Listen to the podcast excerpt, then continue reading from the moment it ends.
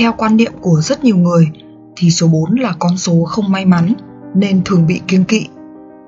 Nhưng mà sự thật thì có phải như vậy không? Theo phong thủy thì số 4 là một số âm, tức là nó giống như là các cái số chẵn khác. Các cái số chẵn thì là số âm và các cái số lẻ thì là số dương. Số 4 thì có dạng năng lượng tích tụ và thu hút rất là mạnh.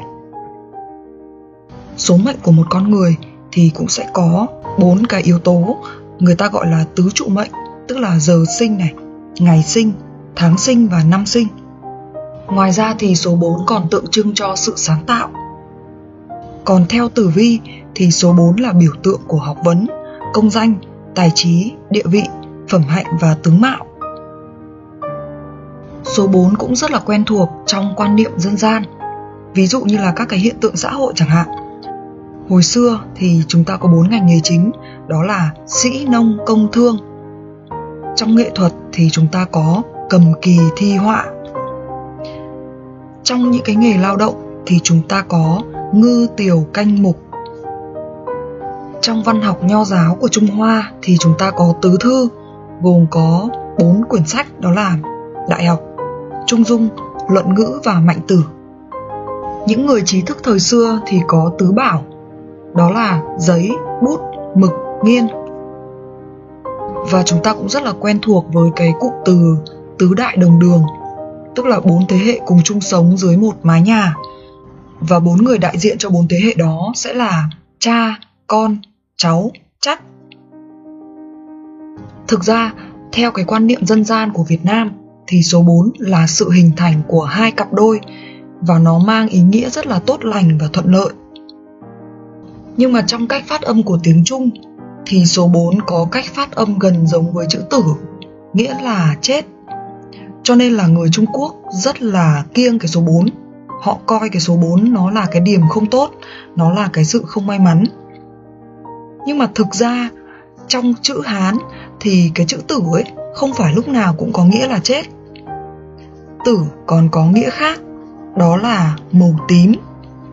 Ví dụ như là tử cấm thành thì có nghĩa là tòa thành màu tím dành cho những người ở trong hoàng thất ở. Ví dụ khác là tử y thì là áo tím của tiểu thư hoặc là áo tím của các cái đại quan. Tử vi thì là, như chúng ta đã biết, đó là một nhân vật ở trong Hoàn Châu Cách Cách, đúng không? Nhưng mà ý nghĩa của cái tên Tử Vi có nghĩa là bông hoa bé nhỏ màu tím dùng để dự đoán, kiểu như là dùng để bói gì đó có lẽ là ban đầu, khi mà những cái chuyện xui xẻo nó xảy ra, trùng hợp là nó lại liên quan đến số 4 nên là mọi người đã dần dần tin vào cái chuyện đó, mặc dù nó không hề có cơ sở. Và mọi người truyền miệng nhau, và những câu chuyện dân gian truyền miệng thì luôn luôn có cái sức ảnh hưởng. Nó sẽ là một cái ảnh hưởng của đám đông. Nó giống như là hiệu ứng domino vậy lúc đầu có lẽ là sẽ không có ai tin hoặc là chỉ có một vài người tin, nhưng mà đến khi mà nó cứ lặp đi lặp lại, khi mà chúng ta nghe quá nhiều những cái câu chuyện như vậy, thì chúng ta sẽ tin và tự nhiên số 4 lại trở thành một con số xui xẻo. Nó rất là vô căn cứ. Chỉ vì những câu chuyện trùng hợp mà chúng ta cho rằng con số này là xui xẻo thì nó rất là, nó không hợp lý một chút nào. Và sự thật là theo quan niệm của phương Đông, con số 4 ẩn chứa rất nhiều linh khí của đất trời. Ví dụ là trời đất thì có bốn hướng, đông, tây, nam, bắc. Một năm thì có bốn mùa, xuân, hạ, thu, đông, tương đương với bốn quý. Linh vật của trời đất cũng có bốn loại mà chúng ta hay gọi là tứ linh đó. Thì là có long, ly, quy, phượng. Và theo quan niệm của phương Tây thì số 4 đại diện cho sự vững chắc và chăm chỉ. Những cái bàn, cái ghế ở trong nhà của chúng ta thì cũng có bốn chân. Chúng ta cũng có những cái bộ tranh tứ quý, mai lan cúc trúc hoặc là tùng cúc trúc mai, rồi là mai cúc sen hồng. Chúng ta có bốn loại gỗ quý hay còn được gọi là tứ thiết mộc là đinh lim xến táu chúng ta có bộ tượng tứ không gồm có không nói điều xấu, không nghe điều xấu, không nhìn điều xấu và không làm điều xấu. Hình chữ nhật và hình vuông thì đều có bốn cạnh và bốn góc và đặc biệt là hình vuông thì tượng trưng cho sự vững chắc và ổn định. Con người chúng ta thì có bốn giai đoạn chính của cuộc đời, đó là sinh, lão, bệnh, tử. Chính vì cái giai đoạn tử tức là cái giai đoạn mà cái chết đó, thì nó đứng ở số 4 cho nên là cũng vì lý do này mà nhiều người người ta kiêng cái số 4 thế nhưng mà làm sao mà chúng ta kiêng được tất cả, đúng không? Ví dụ ở tầng 4 thì chẳng nhẽ chúng ta cứ ai lên tầng 4 thì không được à? Hay là ai ở vị trí thứ tư thì sẽ xui xẻo hay là sẽ gặp chết chắc à? Không đúng đúng không? Nó rất là vô lý. Nó không hề có căn cứ. Nó chỉ là những cái nỗi sợ hãi không có thật. Nó hoàn toàn phụ thuộc vào lòng tin của chúng ta. Nếu như chúng ta tin nó xui xẻo thì nó sẽ xui xẻo. Còn nếu chúng ta nghĩ là nó là một con số may mắn, thì ok, nó lại là may mắn. Và nếu chúng ta chỉ coi nó là một con số bình thường thôi, thì cũng chẳng có chuyện gì xảy ra cả. Đó đó là cái sức mạnh của niềm tin. Bốn giai đoạn của đời người thì cũng tương ứng với bốn giai đoạn của vũ trụ và rất nhiều những cái sự vật, sự việc khác. Đó chính là thành trụ, hoại diệt. Và những cái giai đoạn đó nó sẽ lặp lại nó là một cái vòng tròn. Khi chúng ta đi hết một vòng thì chúng ta lại tiếp tục quay lại. Giống như là một cái chương trình gần đây, đó là chương trình xuân hạ thu đông rồi lại xuân, đúng không?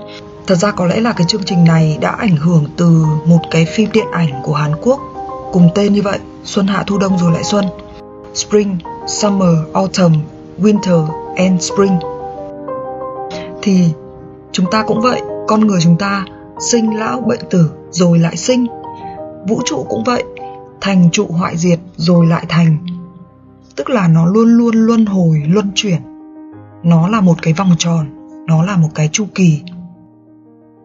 Cơ thể của con người thì có tứ chi đúng không? Tức là hai chân và hai tay. Trái đất thì có bốn nguyên tố chính, đó là đất, nước, lửa và khí bốn cái nguyên tố này thì trong Phật giáo được gọi là tứ đại. Nhưng tứ đại ở trong đạo giáo thì lại là thiên đàng, trái đất, đạo và con người. Trong một ngày thì chúng ta sẽ có sáng, trưa, chiều, tối hoặc là theo một cái quan niệm khác thì nó sẽ là sáng, chiều, tối, đêm. Trong đạo Hindu thì số 4 liên quan đến sự hoàn hảo rất là thiêng liêng trong yoga thì chúng ta cũng có bốn chu kỳ. Trong văn hóa trung quốc thì có bốn tiêu chuẩn luân lý, đó là nhân từ, công bằng, lịch thiệp và trí tuệ. Phụ nữ thì có cái tiêu chuẩn về tứ đức, tức là công dung ngôn hạnh, hoặc là khi mà để nói về những cái bậc anh hùng, những cái người mà có cái đức hạnh cư xử, thì người ta hay dùng những cái từ như là cần kiệm liêm chính nhân nghĩa trí dũng hoặc là nhân nghĩa trí tín. Có một câu mà chúng ta cũng rất hay nghe, đó là từ bi hỷ xả thì đây chính là tứ vô lượng tâm ở trong phật giáo, tức là bốn trạng thái tâm thức vô lượng. Rồi chúng ta hay xem những cái phim thần thoại thì cũng sẽ thấy là có tứ hải long vương, tức là bốn cái vị vua ở dưới nước. Chúng ta có cỏ ba lá rồi cỏ bốn lá, thì thông thường mọi người sẽ cố gắng tìm được những cái cỏ bốn lá. Bốn cái cánh đó sẽ tượng trưng cho sự trung thành, niềm hy vọng, tình yêu và cuối cùng là sự may mắn. Số 4 là một con số quan trọng trong dãy số tự nhiên.